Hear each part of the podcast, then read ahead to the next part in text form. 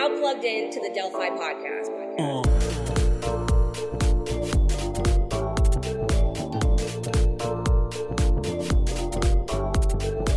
What's up, guys? Welcome back to the Delphi podcast. I'm Tom Shaughnessy, and I help lead Delphi Ventures, as well as host some of the most in the weeds and thought provoking guests across crypto, spanning layer ones to DeFi, NFTs, and beyond. The goal is to have fun, but also to dive deep and offer foundational episodes on projects and founders. Also, check out our research on Delphi Digital or miss out on the most compelling research there is. It's up to you.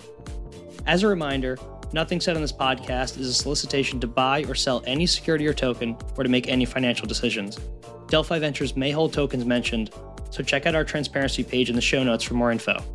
With that, let's dive in. See you guys on the other side. Hey everyone, welcome back to the podcast. I'm one of your hosts, Tom Shaughnessy of Delphi Digital. I'm one of the co-founders. I help lead our ventures division. Today I'm thrilled to have on my three favorite interns, Darren, Daryl, and Zach. How's it going, guys? Hey guys. Hey, what's up, boss? Guys, I'm not sure. Am I your intern or are you guys interns for us? Who, who's who's intern? We are all interns. Yeah, all interns, all interns. I love it. Well, we all have the same Twitter pic, so I feel like we're all kind of the same person at the end of the day. The psyops continues. It, it's a good psyops version. So let's let's start in order. Zach, we'll start with you because you're top of the screen you know, let's start with your story on how you guys got started in crypto. I, I, know it's kind of a joint story, but we'll let whoever wants to run with it run with it. Um, sure. I mean, um, for myself, um, I basically got into crypto in the most degen way possible by buying the top of the 2017 bull market, and I guess from there it was basically the best opportunity to get um be a part of the whole ecosystem. Right after buying the top, you want to sort of explore what we did wrong and what we could improve from there. However, at that point of time, I was also juggling a full time job, so I wasn't as into crypto at that point of time yet. It wasn't until the DeFi, uh, the recent DeFi after DeFi summer, where I started going into it a bit more time in it.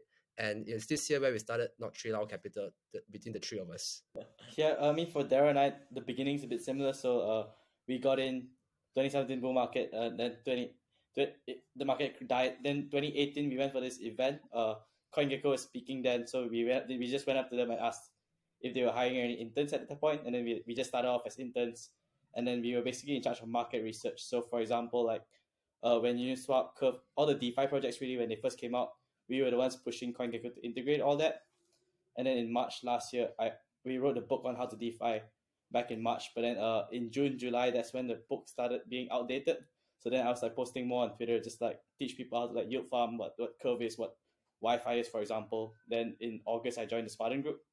Then I was there for nine months, but I left in May just to, like focus on my own thing. And then uh, recently, Daryl left Mechanism, so like, I've been focused. We've been doing things more together in the form of Not Tree Capital. And yeah, and Daryl can explain a bit more as well. Yeah, I guess like the main difference between both of them was that they both had like their own responsibilities. Like Zach had his full time job, Darren has his like scholarship. But I had a scholarship too, but I lost it immediately one semester in. So I could like 100% focus on crypto. So I was like okay, all the all the time, like all deep in the degen discourse, like Synthetix trading, for example, is like deep in the weeds for all the crypto groups since since 2018. Then been been like been an early DeFi user ever since then. Been helping people out as much as we could. Then just like really making sure that like CoinGecko would had have the fastest data possible and like the most up, up to date and most detailed information. So that that's what really like kicked off things, I guess. Like everyone switched over from using. How did you CM. lose the? uh How did you lose the scholarship? Yeah. So basically, like we both got like we both got into crypto around like I guess mid 2017, right? So mid 2017 was like like the start of our degree, kind of. So we were we were, we were studying like our first semester in, and I had to maintain like a certain percentage, like a certain grade point average, and I just like fell below that threshold because I was like staying up until 3 am like being reading about crypto and everything, and like, seeing my, my net worth go up then it just like so I just lost it straight off after like one semester in. Then my portfolio also was like, okay, we were near the top of the market. then shit went down during 2018 as everyone, everyone just like suffered the trash. Tell me a bit about CoinGecko. How was the experience there? What, what did you guys spend a lot of your time on? Because it, it sounds like you guys are interns there. You're interns now. It's forever interns. I love it. Yeah, so we we were basically like the first two interns there, like when because we just started up the office. So me and Darren were like he mentioned earlier, we were in charge of the market research side of things. But it just like it went on from like ICOs to DeFi. So when DeFi first started, for example, we were literally like standing in front of a whiteboard explaining to like Bobby and TM, the co-founders, which we love, like explaining to them what the hell is Uniswap and like why why would anyone use it and why we should add it to CoinGecko. Because it's a lot different than like most most exchanges that they've been integrated before. Like most exchanges were like centralized exchanges, so they could use like APIs and stuff. But like Uniswap was like a pure pain in the ass to integrate because it's like all on-chain data. So that was a little harder to like convince them. But I had to spend like I don't know, like spend like a week explaining to them and why we should integrate it. Then it just get kicked off from there. So it's like every other day I was like asking her to integrate this new DeFi app, this and why we should add this stuff, and then just became like we were the first and only website to actually integrate any DeFi application. And that was even before like a time where nobody knew what DeFi was. Or like the term DeFi existed, I guess. But it just really just started from like us realize me and Darren realized using actually using the apps and realizing that okay, there's something different that maybe we should focus, focusing on. No, that's fair. CoinGecko is obviously one of my favorite sites. Um, you guys did an incredible job helping them. What was I- I'd be interested in everybody's like you know journey after quitting originally, right? Because it sounds like you guys quit, joined the bull market. Obviously, we had a prolonged bear market. W- What was your guys' process like there? Because I mean, I went through the same thing. You lose a lot of energy when you're you know buying into a bull market and stuff goes sour. Yeah, I think I only recently quit after DeFi summer last year, um, and that was only because at a certain point of time, uh, the the return on investment between working full time in a full time job as well as investing in crypto was a very huge gap there, and it was also at the start of the time when uh, my brothers and I we started thinking about what we could do in the future as the three of us as well. So from my point of view, at least from my side, it wasn't that much a fatigue sort of thing because I mean the three of us are pretty close. In fact, we actually used to share the same room until we were like in university, college, and from that point of po- that from that point of time, we just sort of enjoyed working together with each other. We complement each other's skills pretty well. So I mean, it's been pretty fun ride for me so far. What about you guys? What was the journey like after joining? after joining crypto, like uh 2018, 2019, like I was mostly focusing on schol- my scholarship. So Daryl mentioned that as well. Now I also used to uh, I also used to manage a dodgeball team just for fun. Like, and then like but I haven't played in like one, two years, just like so very rusty there. And then uh was also like I guess more focusing on on track TradFi as well. So like I was I did try to apply for like some TradFi jobs, but then got rejected there because my grades weren't up to par. Then I was like, okay, screw it, let's just go to crypto instead. Because I like crypto more, like the degeneracy just just just felt more more at home with me. No, I, I totally agree. And last but not least, Yeah, but I don't know. My I had a different path, kind of like basically it's like I lost the scholarship. I was like I was focused on making sure that I didn't ha- get like I didn't have my parents fork the bill for my stu- for my university fees. So I was more towards like focusing on crypto, which is like probably the easiest industry for us to understand. Like we've tried trading stocks, maybe like our dad has tried teaching us about it, but like we we hated it completely because we couldn't understand it and thought it was like too slow.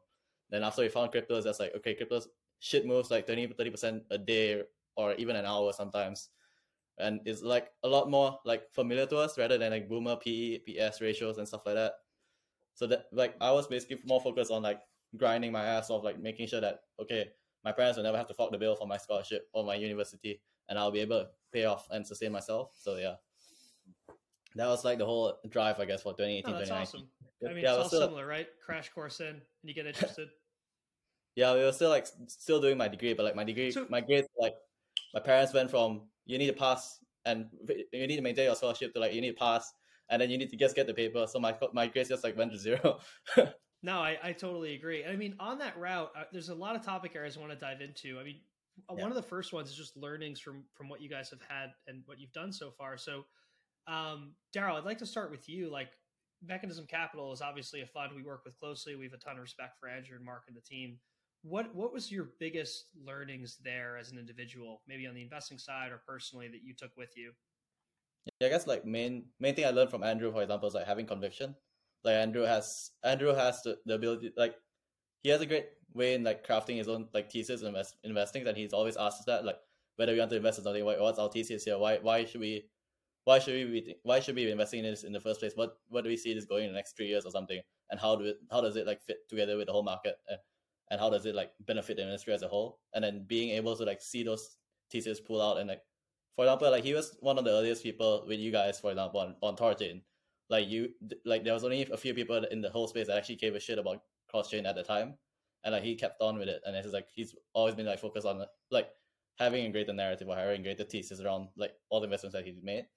So that's what I one, one thing I like learned definitely from mechanism. Do you still do that today? Like very concentrated in your portfolio?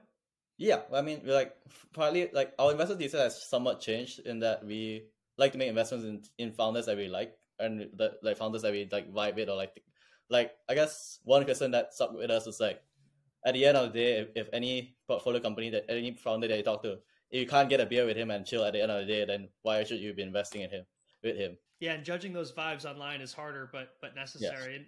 Darren, switching to you, similar question to what I just asked Daryl. You spent a lot of time at Spartan Group. Also, ton of respect for Jason and Kelvin and the team. You know, what was your biggest learning there that you took away from it? Yeah, I guess uh, Spartan Group comes a bit more from fundamental background, so like from TradFi as well. So I guess two things that I learned from Spartan. One is that understanding risk a bit more. Like for example, like thinking about what's the maximum drawdown in the position, uh, how quickly can you liquidate a position if there's a market right crash, and like just thinking about how how much how much of a slippage will there be when you're entering a position as well. So that's that's something that I never really understood as a retail guy unless I as the, until I start going to like doing more fund size positions because like when you're aping like one million into a shitcoin that has only has like 100k liquidity or something like that, like that moves the books very quickly and like when you want to exit, for example, like you have to consider that as well. Another thing that I had I, I learned from them as well is that uh just thinking more deeply into like my my way of thinking. So for example, like I tend to like just think of one one one narrative, one opinion, but like Kelvin and Jason really like taught me to like question it a bit more, like try and think more of like what's the cons here. Why why are people thinking this way? Is there another way to think about it and stuff like that? Yeah, having multiple opinions and yeah, and understanding is is huge. Zach, last stuff for you. I'm not sure what you did prior, but would love to kind of learn more about what you took away from that before moving full time into crypto. Well, uh, my prior job was a bit more um, not as uh, eh, sorry. Let me just repeat that. So my, my prior job was a bit more different from crypto and my brothers. Uh, I used to work in this community education firm where we did a lot of um, development for underserved youths. So from there, really, it just sort of uh, inspired me to sort of look more into what the community wants, as well as hanging out with the people to figure out things like what is it that will make a product better for them as well. So that's why, for the most part, between the three of us, uh, I spend a lot of time in different discords, different channels, talking to people, as well as speaking to the average uh, retail investors as well, just to figure out what it is that drives them and what it is that interests them in the current market too. That's really helpful. Yeah, you guys all bring a ton of experience from your your past roles. So a couple topic areas I want to chat about. Um, one of the big ones is finding your tribe. Um, yeah. I think you guys have your own tribe just within yourselves, but you know, how do you guys think about finding tribes, crypto culture, and and to your point, like finding a good vibe with founders and stuff like that? Unsure who wants to take it, but feel free. Yeah, I, wrote, I basically wrote wrote a thread on that, like right right after basically to announce that I was leaving mechanism, because I like the past two years, for example, we, it was lockdown and COVID. Like we spent like a lot of time just in front of your like, laptops, in front of your screens, like typing to people online, and it's it just feels like completely different when, when I'm traveling and I'm meeting people face to face for the first time and just like that sense of camaraderie, a, sense of like community. Just like I don't know, I, I can't really describe in words, but like it just makes things like a lot more better to me. That you're realizing that one, that's a lot more to like people like investing rather than profits, and not just like zero sum. It's like more towards like okay, if we can all like make it together and we can all like grow the ecosystem together, and it's like more towards like the whack the WAGMI approach, I guess. And that's like one, I guess one I guess the one ethos of a tribe that everyone should have, or that what I be what I rather be looking for, rather than finding like a group of community that just focus on like value extracting or like, like making profits. So the core, I guess the core ideal of a group and why it's formed, for example, is there's always like questionable, like something that you have to like move towards. Okay, we need to move towards something that's like okay, what are we in this for? What are we what are we in crypto for? Why are we investing? Why why what can we do right now with like opportunities that we have? That's fair. If anybody else wants to take it too, feel free to jump in. I think another point about finding tribes is that people often overlook how much value and how much faster you can learn, especially once you find a group of people who are willing to share ideas and debate with you with. So when I first got started in crypto as well, my brothers didn't like yeet me into a bunch of different groups. It was rather more of me um, reaching out to a bunch of different people and forming our own mini in groups as well. And from there, it really accelerated my whole learning process and onboarding into the space as well, because you get to sh- throw out different questions, you get to hear different opinions, and from there you can form theses based on different things that people talk about as well. Yeah, I like I like the whole journey of finding your own tribe that fit that you fit with your own squad. Like I don't know, like everyone says when you join crypto and to a cheat or shortcut to like joining crypto is so join a DAO. But I find that like like kind of like a negative cause. DAO is like a self like already a curated group that people have already curated that people like somewhat of the same interest, but you don't you're not sure whether those interests align. Like me and Darren and Zach, like we all we can fit into like any other group. Like we can talk about NFTs, we can talk about D- DeFi, we can talk about like I don't know, like Olympus stuff. Or, like really any degenerate shit, and and even Web three or like growth, and that just matters. That just that's what what happens when we we've gone into like different communities and tried to like be around those communities. But if you just join a DAO straight off, you're just gonna be always gonna be in, segmented in that small subcategory. Yeah, and I would also add that like finding a group of friends, uh, it's always great because like for example, we're, we're in a group, we're in a bunch of groups together. So like one group is filled with like people that only care about like on chain listings. So for example, like Uniswap shit coins, uh, Uniswap stuff, mostly on chain stuff rather than CEX coins. And then another one is that another group that we have is like other analysts from other funds. So I would say that the the view of both projects are very uh, both groups are very different because one group focuses more on like things that are just recently listed, things that we can ape right away, for example. And another group is like looking more at primary deals. So for example, like what what deals are we currently looking at this week in terms of primary markets? So like one group is for primary, one group is for secondary. So like it's a good segregation of just like top areas that we're all covering. Oh, that's awesome. I, I completely agree about finding people that you're able to debate and learn from in an authentic way. Going back and forth like really accelerates how much you learn and, and kind of capture. How do you guys suss out like the good and bad tribes in crypto, right? Like how do you judge whether a founder or community has good vibes they want to build? They're not just, you know, profit maximals, you know, focus on just making a ton of money. Like how do you guys all handle that? Or do you not care? I, I guess like really just like how they this how they talk and how they like bring themselves on. Like I've had a call with a VC for example, and they literally only ask three questions like, "What's the allocation size? What's the minimum check size we can do? And where do I send money?"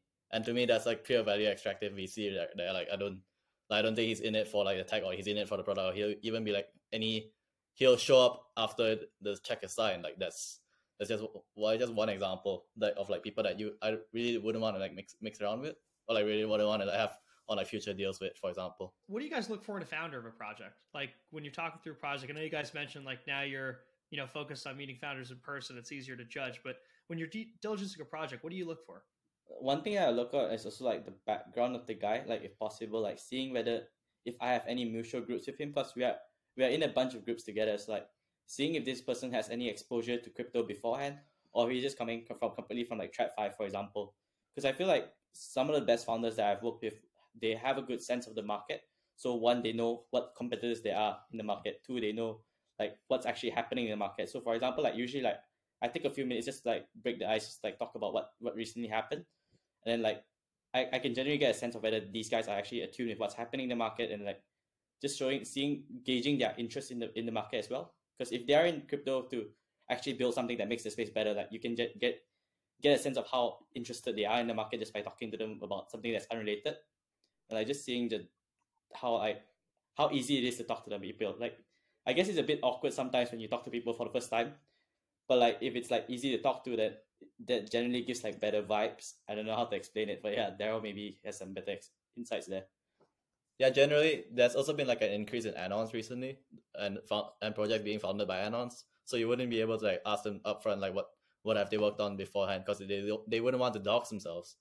But like gen like I don't know like actually seeing an anon building a project makes me more like excited about project because I know that he's only in it because he wants to build a project and he wants his identity to be known for that product itself rather than to like rest on his own like previous accomplishments.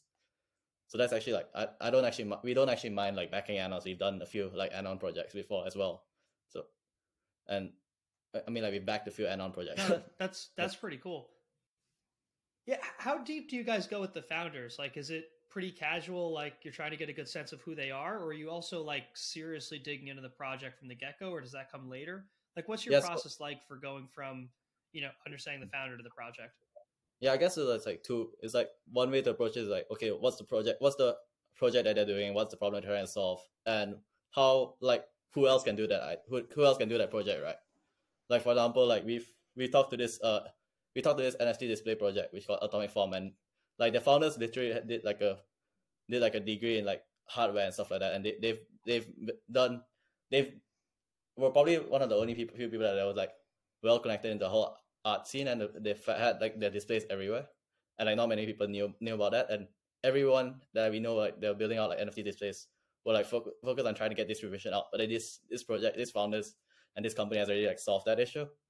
So it's really just like okay, how how good and how how hard is it like for a founder to like tap into that market? And whether anyone else like anyone else out of like I don't know like Ivy League or whether can do it themselves. That's a question that we we ask. And like sometimes like for example when we're talking into a, a, a project when they're looking for funding and then they say that oh we've really been talking to this this other fund. And then we ask DM the other fund fund just like for a quick reference check like hey are you guys talking to these guys? Or hey they said you guys were investing. Is it is that true that kind of thing. And if like for example, if the, the other fund comes back to us and it's like I, I've never even heard of this project, then that's usually like a red flag. Yeah, no, I'm worth it. I mean, digging into how solid the founders are and how hard their product is to replicate is is definitely key. I'd love to kind of dive into you know each of your ideas of a, a great founder, and I mean, you could all if you all have a specific example, that would be great. But maybe we'll go in order. Zach, we'll start with you. But like, what's a founder that has just blown you away with their ability to execute or connect with you or to build a project? Like, what's an example of someone that you're really impressed with? And then we'll just go in a circle.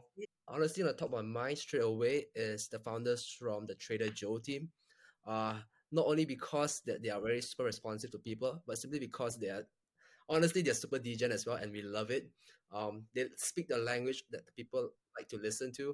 Um, they know what it is the community wants, and I mean we have our own group chat with the team as well. And oftentimes we, we can just see it if you're not talking about work.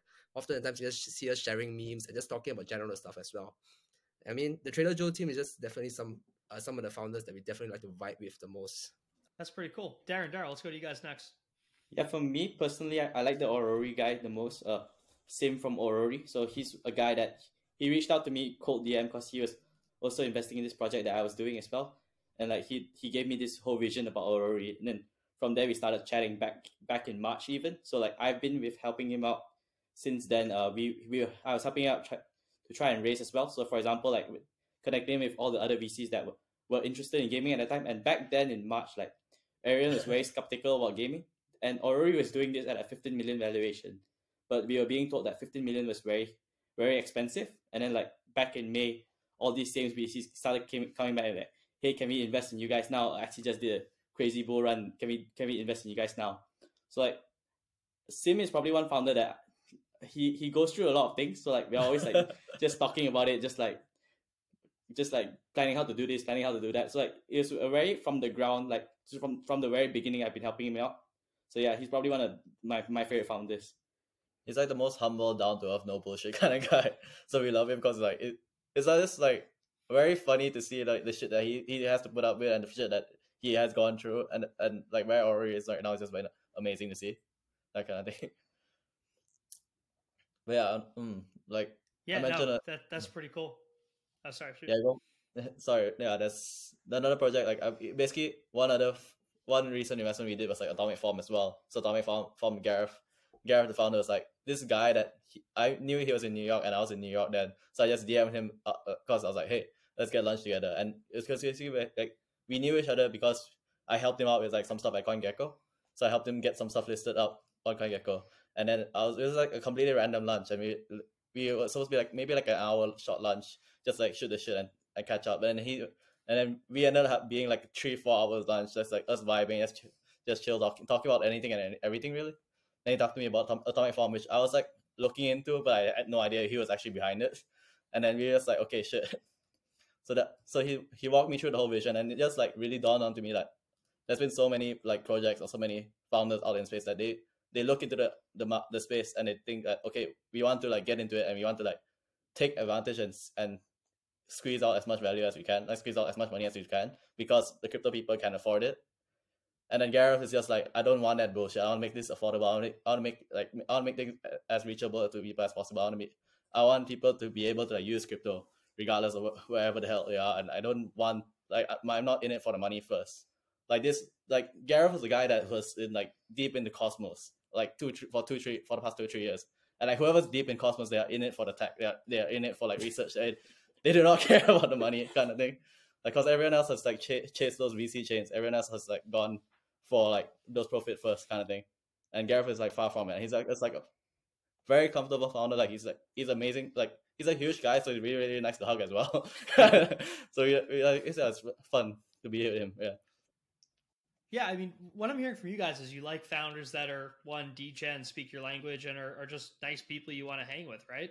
I, I, guess my question for you though is like when you're yeah. that close to people and that friendly, like how do you give them critical feedback on their project? Like, yeah. how do you say, "Hey, I love you, man, but you know this is kind of rough. I would do this." Like, how do you go about that feedback process? I think this is also a lot to do with the type of people that you're interacting with, right? I mean, going back to the earlier point about how do you find the tribes that have um, that you're able to share different ideas across. It's the same thing for founders as well. We want to be able to work together with founders who are very open to feedback and people who just, I mean, it, despite being friendly, you can just go up to them straight away, tell them, like you said, I love you, I love you to the death. At the same time, these are some things you could probably improve on. These are some things that we probably we could probably work together to even be better next time as well. Yeah, like that. Yeah, what Zach said was like we we like to like founders like we we can go up to and have like no bullshit conversations like hey, this is this is not gonna work out. This mm. like whatever you're planning to build right now, this is not gonna work out. Like this probably needs to change. And we take, take a step back. Like, okay, here's what we can do here, and here's what we can help with. That kind of conversations. Like it's hard to do sometimes, but like I don't know. We've we've always found like it's better to be like authentic and rather like upfront with people rather than having a fake alter ego or something with founders. Like like whoever, whoever I'm with with with VC's friends or like whatever, I'm usually the same person. So that's just like helped like carry over. Like there, there's no like sense of pretense or there's no sense of like falseness, I guess. No, I, I agree with being completely authentic. Yeah, it's all part of the whole value adding process, right? Being able to be critical with the founders that you're working with. And I think that's where we truly believed in authenticity as, authenticity as well. That's why, I mean, for the past week in Lisbon as well as in New York, whenever we meet any projects we invest in, uh, most of the time you can just see us like inviting the founders to drinks or just chilling with them, having a meal with them.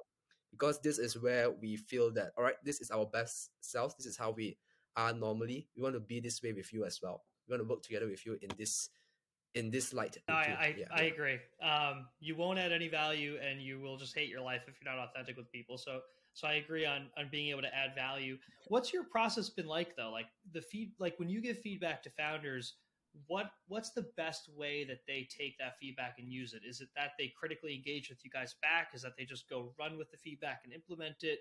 Is it that you know sure some of them get pissed and it's not too helpful but what's the most um, optimizing feedback loop there when you guys are giving critical advice to a founder? I mean ideally you want to be able to uh, have a founder where you once you provide feedback the sort of discussion gets going back and forth. Because you don't want it to just be purely from your point of view as well. You want it to um, share different point of views. You want to sort of um, curate the ideas that get born from there and then you work towards what is the best outcome out of it all right think darren has a few examples he can share with.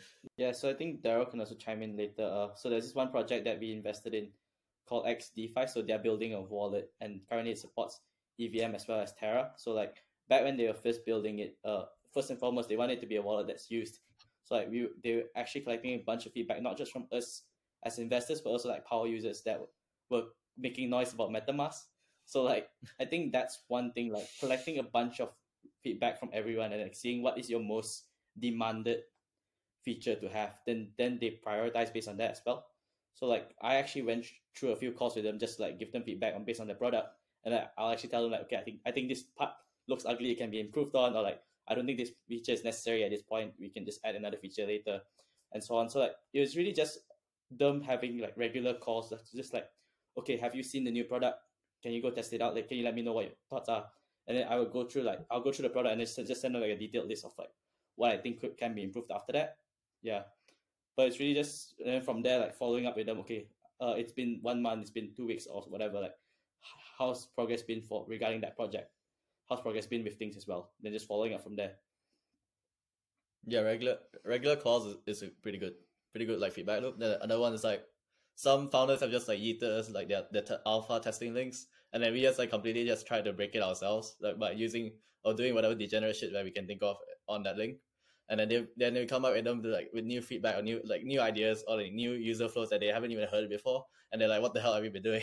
and we were just like we were just like playing with it on our phone on and taking it in the toilet, and so it's like the, those kind of feedback like those kind of like feedback sessions is like really it's helpful when either they give like a really long guide or like process and what can we change on this place or what what can be done different or they just trust you guys completely blindly and okay.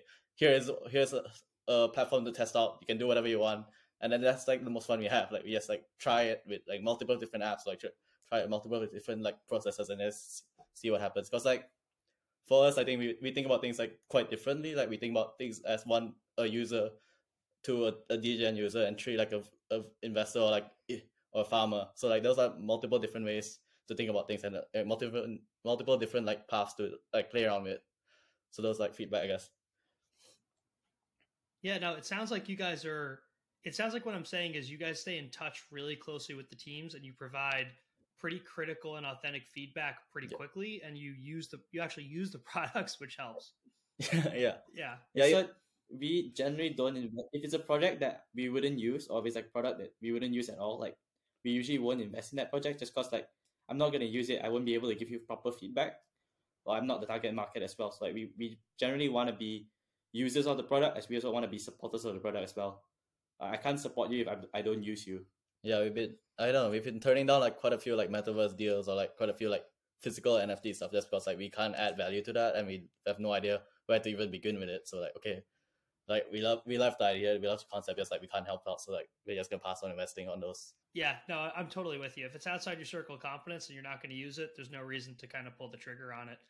Yeah. One thing I want to talk to you guys about is you guys, yeah. every time I talk to each of you, you're incredibly plugged into the space. Like you know the trends before they happen, the projects before they're big. Like I'm I'm wondering, I mean, I have two questions for you. I mean, the first one is like how the hell do you stay that up to speed? And then the second one is, you know, how do you stay that up to speed while also providing value and helping all of the deals you've done, right? Because it's kind of a give and take where you want to stand still and help, but you want to keep running to get new deals and to invest in the new innovation cycles. Yeah, how do you how do you guys all do both? I'm sure it's a different answer from each of you though. Is this the part where we show the daily the daily ape?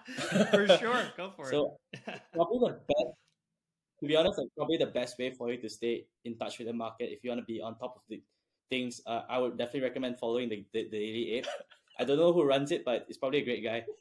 anyway, but anyway, like so the, the reason why I created the Daily Ape was because like I wanted to be on top of things. So like for example, like just putting like that's my daily routine. Every morning I wake up, I, I gather what's happening. I find out what's happening. So it's either through Twitter, through email newsletters, through podcasts as well. So it's really a bunch of news sources that I just look through every morning, take a few hours just to go aggregate all that information. And then like because it's gotten to a point where like it's gotten some following, like I usually get like DMs from people as well, like of like what news I should be covering as well. So for example, like these people will be DMing me and say like, hey, I just wrote this piece or hey, I just saw this piece. Can you include it in your newsletter? And then from there, like I get another different source of information that I might have missed as well. Because like I can only see so much information as well. And like I try to gen uh, another thing that I try to do is like I, I try to keep an open mind on things as well. So for example, like sometimes like uh back in the early days of Solana, back when the first hackathon happened, most of the ETH maxis were like shitting on Solana. And and even now they still are. But like I was actually going to like talk to the teams on the hackathons, like the first generation hackathon projects. So for example, like Mango, for example, PsyOptions. I was talking to a bunch of them from there, just like learn what's it like different, how's it like building on Solana versus Ethereum, and like why would you actually build on Solana? And like just from there, like just keeping an open mind as possible is is one way to like how I keep on top of things. I guess uh, Daryl can probably go in more. Hmm. Yeah, I mean, like we've that there's been like a lot. There's been like a lot of investments that we've seen, and we've probably passed like most of them. Like we tried, we tried to like one foremost like not invest in like competitors, invest like one if let's say invest like uh, for example, I, I've been very heavily involved in like year and for, like in the early days, like I was, I'm still am like a multi-sig there. So like we've passed, like unilaterally passed on all yield aggregators. Like, like even if it's like something like a yield optimizer or like some deep other strategy style thing, like we've tried generally tried not to invest in similar verticals. So like, and then keeping on keeping on top of that is like, okay, how how can this like this I this product improve on that their infrastructure? How can they like expand their tech their offerings? And then we try to go from there. Like we we keep an eye on most of the things happening in the market right now, but like we, we also like keep keep an eye on what, what can our I guess our investments that we made like upgrade or like add to their product offering to, to, and in order to improve. That's awesome, guys. I like that. It's it's crazy how much the Daily Ape has grown too. What's the uh what's the genesis for the Daily Ape, Yeah. by the way? I I started it back in November last year. So like, so it's it's one year and one month now, and like it's got like twenty five thousand I think back last I checked. That's that's pretty insane. Like it just really started because like I was doing this for something similar for Spartan. So every morning I'll just go through what's happening and then seeing what kind of what kind of trades can we do based on events that are happening. And like I was, I was sharing it internally with some friends, and then they're like, okay, this is actually very helpful. So then I was like thinking, okay, why not just share it with everyone else? Because I feel like one thing that happens is that a lot there's everyone spends a lot of time on Twitter. Sometimes they're spending the whole day on Twitter as well. So like do being this one source of like a daily update, I feel like it's it's a good way to like save people time as well. Like I don't want to check my Twitter twenty four seven. If I can just check one place and uh, be be done for the day, that's that's more than welcome for me. That's a good thing. Like it's like it's like open source and free kind of thing. Like we don't, we are not gonna. He's not gonna charge for it. it he doesn't want to charge for it, and we, we see like a lot of newsletters out there just like to do somewhat similar thing, but they just charge like slap on like a ninety nine dollar fee a month or something, and people people value that thing being paid more than the free the free content. I I definitely pay the ninety nine bucks. I mean, but but going back to like staying plugged in and the Daily Ape and all that stuff, like how do you guys deal with like how do you find the rotations between chains and narratives and how do you like form theses so quickly around that, right? Like I feel like you guys are able to move and get Yes. conviction relatively quickly, but how do you do that in such a short amount of time? Yeah, Zach and Darren probably the best the best two people to answer that. Like back when the Avalanche rotation started the first time in this is like a few months ago. So when it all started, like I had COVID, so I was like 20, 20 hours just sleeping all day. And I would wake wake up every day to like them sending like Avalanche memes and I'll be like, what the fuck is happening? And they're just like ultimate degens, like their IQ is like maybe like 10 or 50 at that time. It's like all the way like rotating rotator memes, like full on that was them. Uh, I can probably start on this. So, uh, back when Avalanche first announced incentives, so like back then we had one instance of a similar happening. So, for example, the the only time that happened before was with Polygon, and a lot of people that I knew missed out on Polygon. And the difference was that Polygon back then and and now they don't even they don't have a lot of projects building on Polygon that have a lot of native tokens. So like the difference was that I felt that Avalanche had a lot more projects. And like it just so happened like a few months before that, I was actually talking to the Joe team already, and like we were t- discussing about how like there's just farmers on Avalanche. There's not much. There's not a lot of users. There's probably like less than 100 users a day, and like that's something that I found to to like really pay attention to because like in Avalanche at that moment there was only like less than 10 legit projects with tokens. So like one thing that we were thinking of is that if everyone if this incentive program really takes off, like what are the projects that these people will be targeting and like what's gonna see the most traction after that. So like thinking of the narrative as well, for example, was that okay, if everyone's bridging to Avalanche, where are they gonna trade on? So there was Pangolin and there was Joe. And I just felt like we just felt like the, the UX of Joe was much better than than Pangolin, and like we felt like that could give off the narrative of being a sushi on Avalanche, and like that that's what the community rolled with as well, and then like it really took off from there. Uh, Zach, you want to expand or? I mean, yeah, I think Darren covered the most part of it there already. It's really about being up to date about what's happening in the market as well as how do you capitalize on it as well. Like for Avalanche, the Avalanche Rush previously, it was the whole incentives program as well as uh, Aave and Curve launching there as well. We saw what it did to Polygon and we saw develop a similar thesis that, okay, with Aave and Curve going on to Avalanche, this could be a chance for the next rotation there as well. So we just we went in pretty hard from there and I guess we never looked back from there as well. Um, right now, we are on a bunch of different chains that we have uh, seen different innovations coming in as well, but uh, we're not going to shield it too hard for now. Yeah, Yeah, I mean, no, I- yeah. I- I, guess in crypto, one thing is that people remember, people remember things like that has happened, especially if there's like positive price impact. So like what one thing that like kind of helps, like we kept up, while we kept up to date as well, we also remember like what has happened before. So like Polygon has happened before, and that, that after what happens when the ecosystem fund gets gets like lot started, or what happens when ecosystem incentives get started, or like what happens when I don't know, like creating mining rewards happen, stuff like that. Just like helps us think about big thinking about like okay, what how would you approach this problem as well? And in terms of looking for projects within the native chain, I mean the most usual suspects are things like what would be the front running DEX, what would be the the go-to lending platform and stuff like that. So we tend to stay up to date in terms of which one of these uh, protocols offer the best user experience, as well as which one of these platforms would really entice users to come on board to use it for them to generate volume there as well. Yeah, that's fair. I, I totally agree on Joe. By the way, we're you know disclosure investors there. Um, the UI and the UX was fantastic, but to your guys' points, like they were just innovating and growing much faster than Pangolin, and they actually had a real kind of um, thesis there. So it just made sense to move on on that specific rotation. One other thing to talk about is kind of like wh- what everyone's strong points are and how you guys work well together. So I'm sure you guys yeah. all have different strong points and, and everyone's good at different things. But Zach, let's start with you. Like what, what are your strong points within the, you know, Lau Capital group and how do you complement your brothers? Um, I mean, I'm typically a pretty quiet person. I mean, most of the people who met me in Lisbon know as well.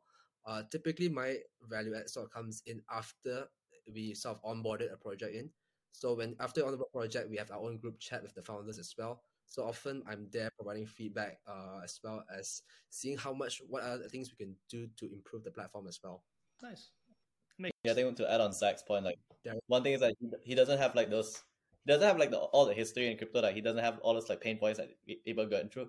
So he has like a lot of like I guess like new takes to the, to the market and new takes to projects that people people haven't really heard of before because they're always carrying those legacy issues.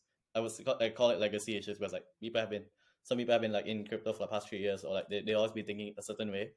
And Zach has like a fresh perspective on things.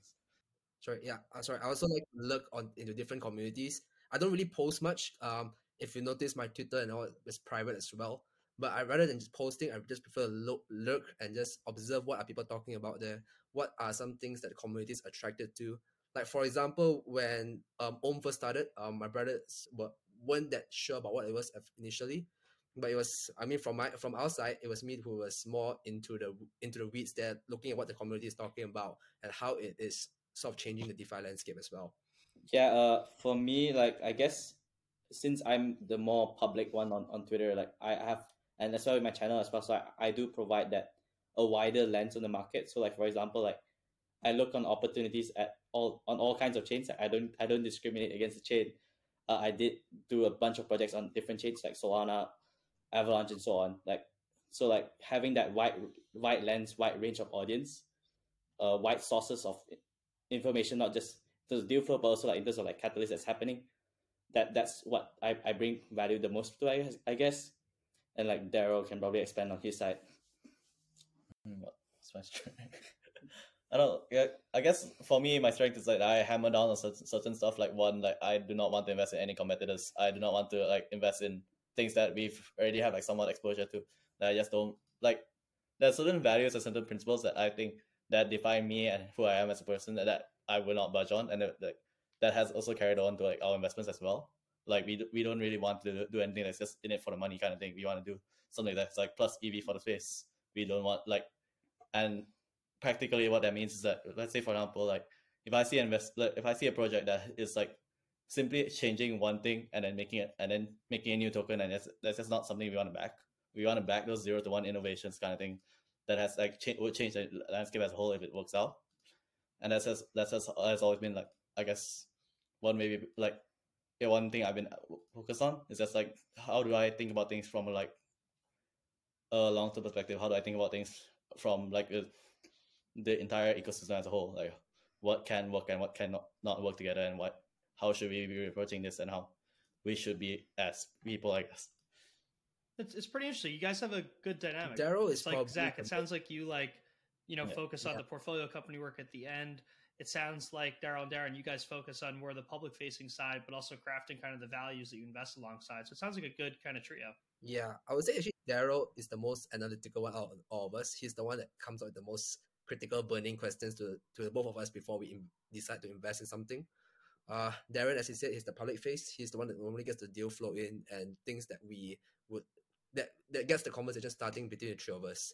In fact, there's even like a mini group chat between the three of us where we actually share uh, different decks, for example, different protocols that's coming up, And the our roles there is basically whenever Darren sends something there, if we read it and we find it interesting, then we'll have a conversation with team. Are there anything you guys go back and forth on that you don't agree on? It sounds like you guys are all pretty much in lockstep, so you can move fast. But what do you guys not agree on? I can't really remember like certain like specific investments, but there's been some times where it's just like I was just like focused on get like getting out of the house and being far away as from as possible from my laptop, and I didn't want to like spend this much time in crypto twenty four seven kind of thing. So I've been like re- regularly telling them to like fuck off from the computer and just like be like be in person, like be there when you're at events, not on your phones kind of thing.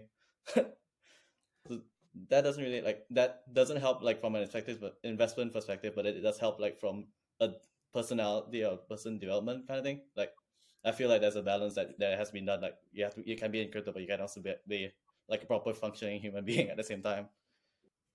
No, totally. I think most of the time the main that we disagree with probably would be I'm not uh, different.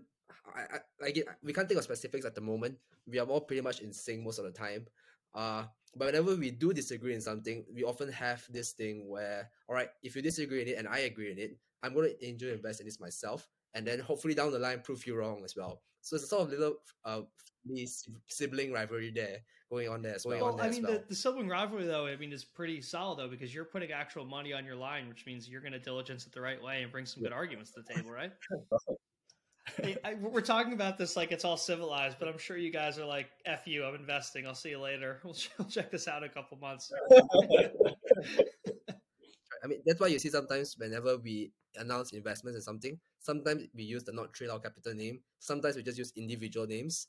So oftentimes when we use the Not3Lau capital name, it means more than one of us uh, agrees to in investment in this. If you use an individual name, it just means that okay, there's a bit of rivalry. Do you guys on. have to all agree for it to go through Lau Capital, or is two out of three, or how does it work? It's like most like most of the time, two out of three agrees, and the third will also agree. There's just been very rare occasions, like one one is like too like I don't know, like if maybe it's like too niche or like too early for me or like I don't I don't understand shit about an investment that I I wouldn't want to invest. So like I'll be a pass. And then Darren just be like, I know I think this is gonna be this is gonna be fun. I like the founder, I'm gonna do it anyway. It's like screw you. You're gonna buy you're gonna buy in at the series A or something higher than my bag. yeah. You guys are selling to each other in later stages, it sounds like. always, always be, always be supporting of your brother's investment. Is the uh, is the investment committee pretty chill for you guys? Is it like, you know, is it like over Telegram, or do you guys do calls, or or how exactly do you guys come to consensus on, you know, hell, I want to invest in this or not through Lau Capital? Sometimes I just send a deck and Daryl just replies ape or no ape, and then that, that's it. That's it.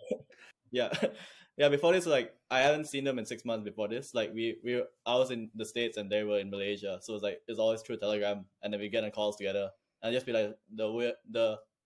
I don't know, the most casual investment committee, I guess, if you if you can call it that. It's really just like us looking at that and it's like, I, I do not like this idea at all. I think it's a completely stupid idea. And then one of us will be like, screw you, you're wrong. This is why you're wrong. And then starts like scold each other, like scold each other into wealth kind of thing. Yeah, I mean, we we live in the same under the same roof, right? So for the most part, most of our investment community ideas is mostly just us in our pajamas in our bedrooms and just going back and forth, um, debating different ideas. But ever since Daryl w- went to the States for a while, it was mostly just Telegram and just random calls in like super early in the morning and stuff like that, just to accommodate the different time zones as well. Yeah, one instance like we had a whiteboard in our yeah. bedroom, so it was like four a.m all of us are still awake for some reason. So we just like drawing on the whiteboard, like why, why, what, what the hell is this is, and why this would like work, and it just like made sense. So, oh, so at the end of the day, we, we invested in that. No, that that's fair, guys. We're we're hitting the fifty minute mark, so I want to go into the fun stuff.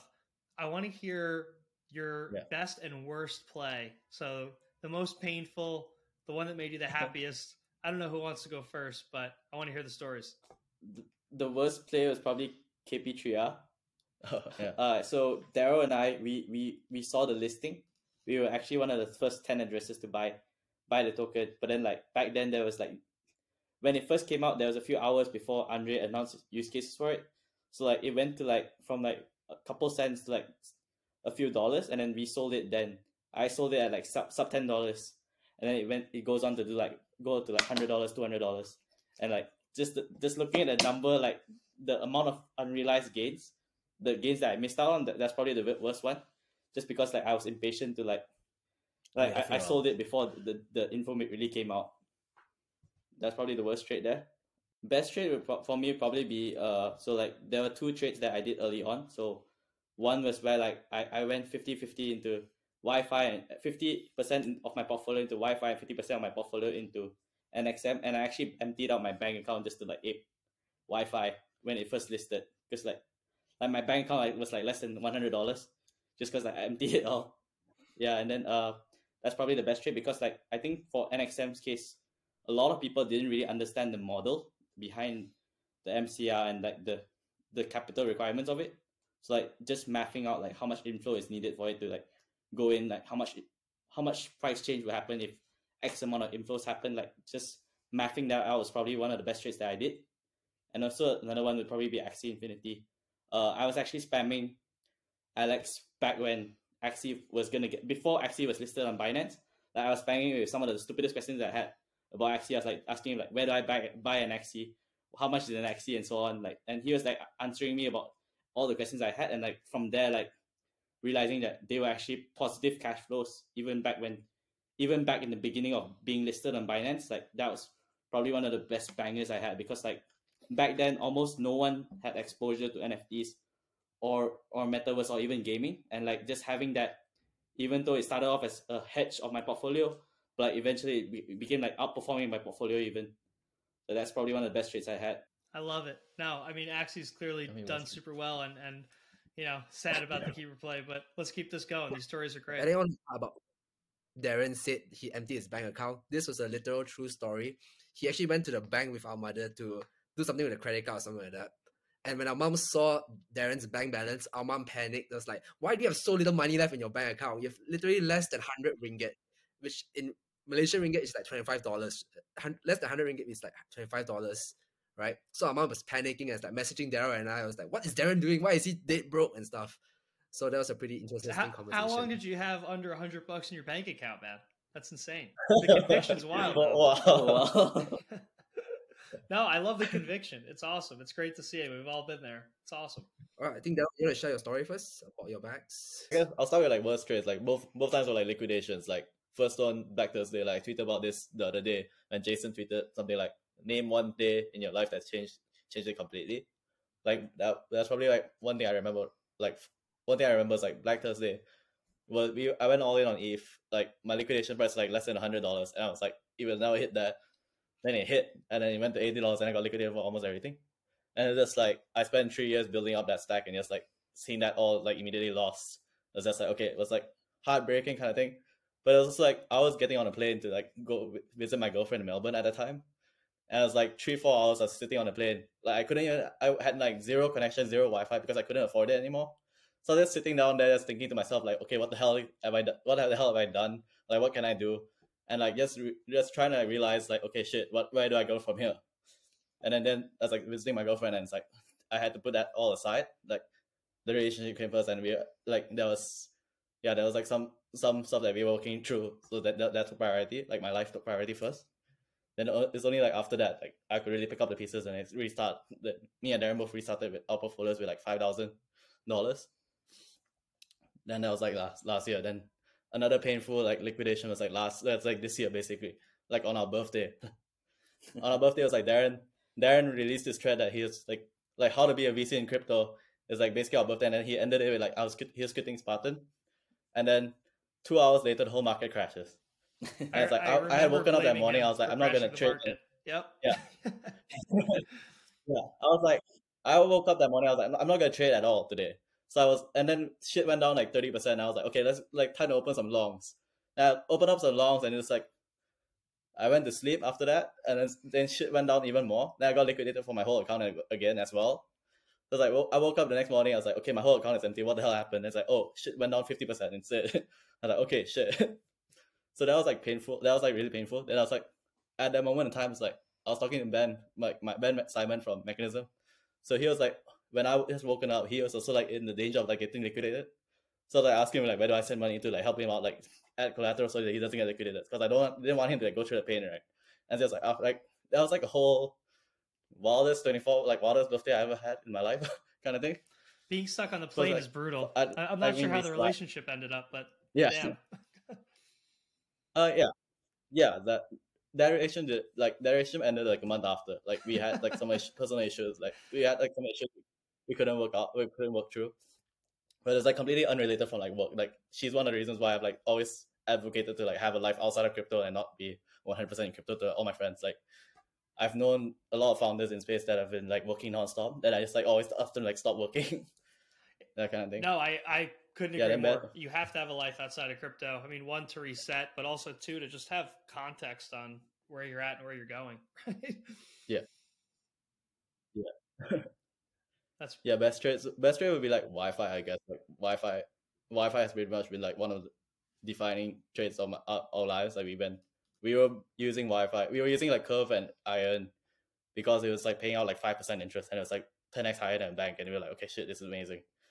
Then like being like being early to like farming YFI when it came out, and just being able to like see, okay, the yield, the way the yields were, like if by the token price being high enough then people were like buying the token instead. Then we just like let's buy the token instead. So we went like all in on that. and we've been helping. Then we helped out like I've been helping out Andre doing like community management and stuff like that since even before the token launch. So then naturally progressed to like being one of the multi-sigs and be, being there to like help help like do the early discussions around token economics and then being there ever since like ever since then for like a year and I guess a year and a half now. Just being helping them out, like even helping them launch with Woofy, for example. Like I didn't sleep for like thirty six hours just to make sure that just to, like from the idea of Woofy, which is like a dog denominated YFI, like basically the denomination of YFI token, and then getting that going, making that go live, and then helping them up like run through the front end and see what works and what doesn't work, and then yeah, that was like 26, 36 or, like twenty four hours of not sleeping and making sure it launches. Yeah, that was fun too. Jeez, now there's, there's a hell of hell of a group of stories. I mean, what I'm hearing from you guys is like one, it's a lot of conviction on your parts on the plays that have changed your life. Like you've invested good percentage of your portfolio in these plays that have done quite well, and then two, it sounds like you guys are extremely actively involved in the projects you were working with um, to get that edge. Is that good summary, or or maybe some luck in there? Yeah, I guess like it's like luck as well. Like for example, like loot, like all of us, like when loot first came out, for example, like me, I was following Dom because of Subdrive. Like I always wanted to play like a NFT proper NFT game, and then I was like following him because of Subdrive. And then when he released the minting contract for loot, I just saw it and I was like immediately ran back home, and then I was like calling them up at like three a.m. their time, and then we all just like we all just started minting loot together, and we just like it was just like the funniest shit ever. Like we were talking about how we wanted to mint it because we wanted to be like the grand exchange kind of thing. Like we wanted to sell weapons because we all grew up playing RuneScape, and we were like, okay, this is not gonna be this is gonna be stupid, but it's gonna be fun. That's why we are in it. Like we didn't care about. We had never in our wildest dreams expected loot to like make money, and we were like, oh, just like okay, this is like, extremely fun idea. It's like based on me- medieval stuff, like swords, divine robes, and shit like that. And just like, okay, this is fun. Like we're gonna do it. Yeah, we're gonna just do it for fun. And it's like that was like extremely lucky kind of thing. Like that the idea resonated with so many people and like it went out the way it was. No, that's pretty cool. These stories are great because they're they're honest stories of like one losing your shirt, but then two, mm-hmm. you know, earning back the factory, which is great, guys. I mean, one like last set of questions I have for you is like, you know, we'll also go in order. Zach, we'll start with you to make it easy on the rotation, but you know, you guys have been in the space for you know four years, maybe a little bit longer. I think we all got started around the same time, but I'd like to know, and, feel free to give multiple answers here. Like, what advice would you give new people in the space? Like, we're in a bull market right now. We have a lot of people that join that never experienced the bear market. You know, we have people aping into projects they don't totally understand. You know, what is the like core advice you would give people to make sure that they don't like exit crypto and lose their shirt too? Mm. Honestly, from my end, it's the one advice I would probably give would be to find as many tribes as you can, find as many people to talk to, find as many people to share ideas with. Because, like I said, this was what got me started in crypto in the first place. Being able to talk to people from different uh, points of views, and from there being able to learn from them as well. Because once you have access to so many different opinions, so many different ideas, you'll be able to form many different theses, many different theses. You'll be able to form many different ideas on how you can bring yourself to the next level as well. I think for me, the Darren? best advice I can give someone is to follow the daily ape. Uh, joking, but like I think one thing is like to really try as much as possible. I think that, for example, like uh, I don't know if you guys saw the thread that I did. So I did a thread on I did a thread on airdrops recently. So like I tried out DYDX just cause like they recently moved to Starkware and like I wanted to try out the experience. So I I deposited hundred dollars, and then I got an airdrop that was worth much more after that, and like that hundred dollars got liquidated.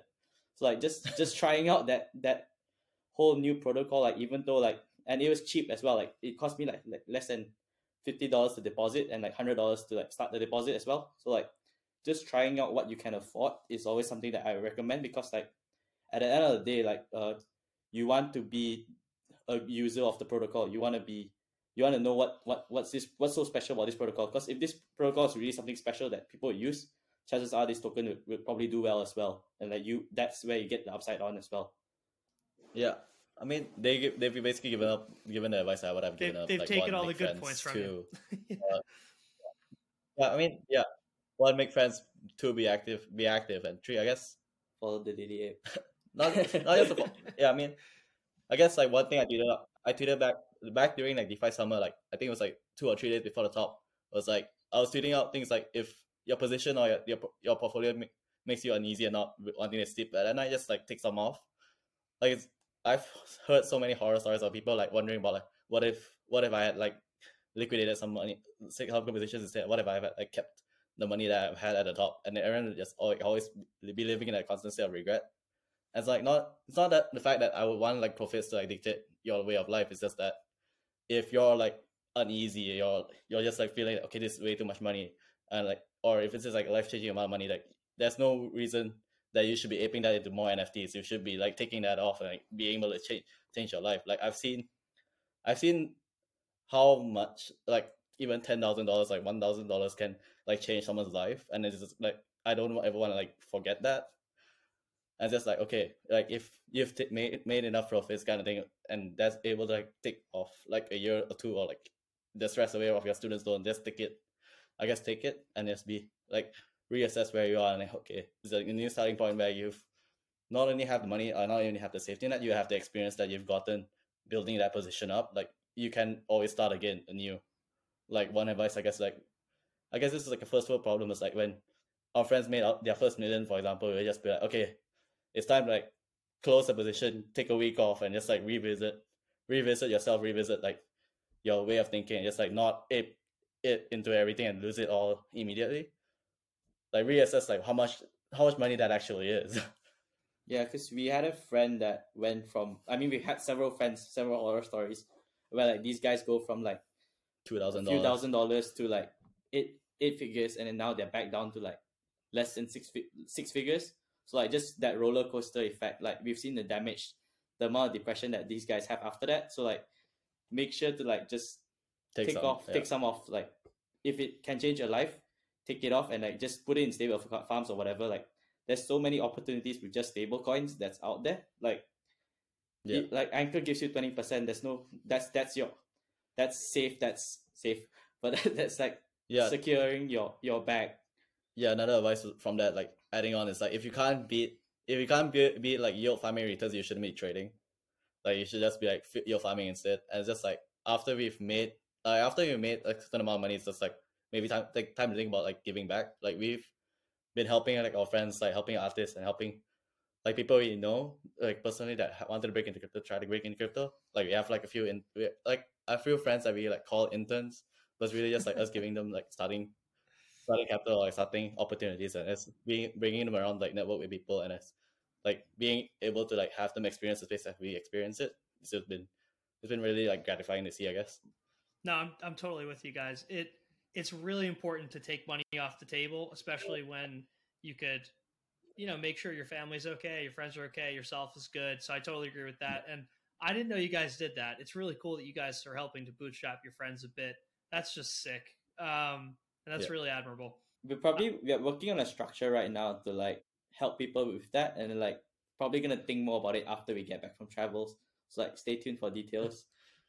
No, I, I definitely will, guys. This is uh this is a great episode, guys. I mean, we've all been talking for so long. I'm I'm excited. It's hard to do three or four person pods, but I think you guys nailed it.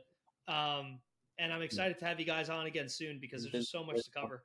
Thanks for having us, man. Yeah, thanks so much, guys. We'll talk soon. Thanks for having us, Tom. I talk to you soon, man. Take All care. right. Hey everyone, thanks for listening to the podcast. If you enjoyed it, please support the show by hitting subscribe on iTunes, writing a review, or sharing this episode on Twitter and LinkedIn. And stay tuned for our next episode out soon.